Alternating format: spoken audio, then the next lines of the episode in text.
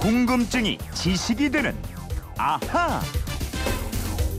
지난 한 주 동안 풀어드린 궁금증을 다시 정리해드립니다. 주간 아하 김초롱 아나운서와 함께합니다. 어서 오세요. 네, 안녕하세요. 제가 수요일부터 진행을 했잖아요. 네. 그러니까 월요일은 제가 진행하지 않았던 날인데 그랬죠. 그날 저 고구마와 감자의 원산지 고향을 또 알아보셨다고요? 예, 아, 고구마의 원산지 남아메리카 북부 멕시코입니다. 아, 예, 고구마는 콜럼버스가 신대륙을 발견한 이후 유럽을 거쳐서 1584년에 중국에 전해지고요. 네. 이 1698년에는 일본에 유입이 되고 조선에 들어온 건 1763년입니다. 예.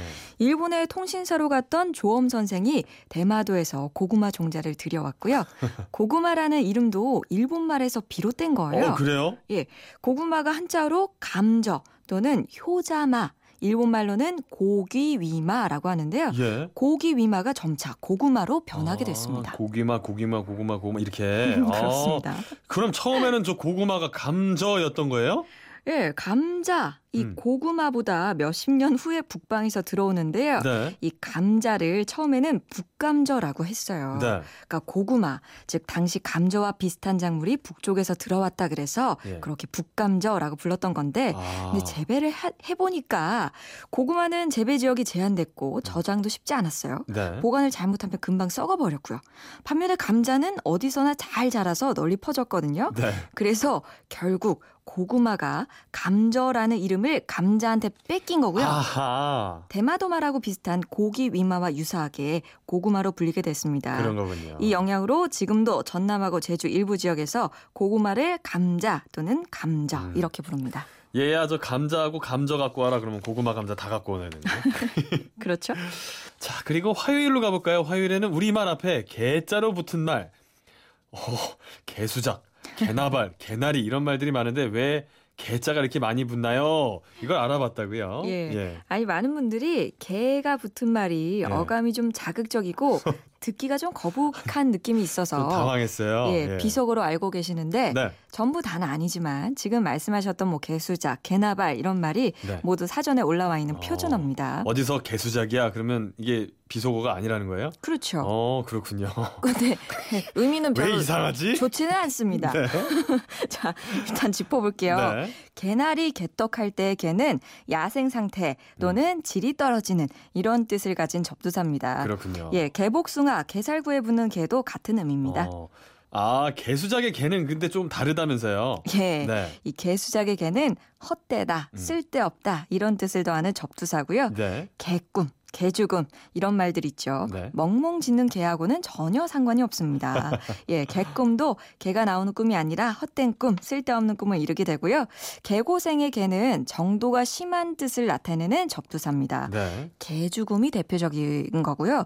개고생, 개망신 음. 이런 말에 붙, 붙습니다. 아, 그러니까 집, 집 나가면 개고생 이것도 이상하게 생각할 필요가 없는 표현이에요. 그렇죠. 예.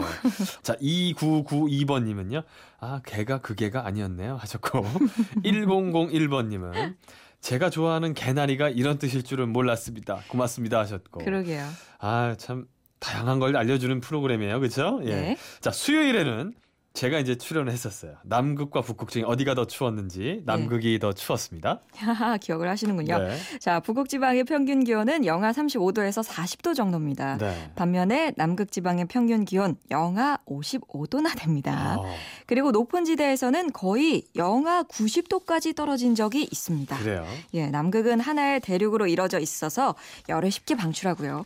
빙하로 뒤덮여 있어서 태양열을 90% 가까이 반사시킵니다. 그리고 겨 울에는 강한 바람이 일어서 이 주변에서 흘러오는 열을 막아버려요. 또 반면에 북극 바다에는 남쪽 바다에서 올라오는 난류가 흘러들고 네. 육지에 비해서 상대적으로 열을 오래 잡아두기 때문에 그나마 기온이 조금 덜 내려갑니다. 아, 그리고 한 가지 더. 남극 예. 신사 펭귄. 이게 남극 말고도 다른 지역에서도 산다면서요. 그렇습니다. 온대 기후 지역에서도 서식을 합니다. 이 갈라파고스 펭귄처럼 적도 근처 열대 지방에서 서식하는 펭귄도 있는데요. 네. 더운 곳에 사는 펭귄들은 추위에 대한 대비를 하지 않아도 되기 때문에 음. 몸에 비축돼 있는 지방이 적습니다.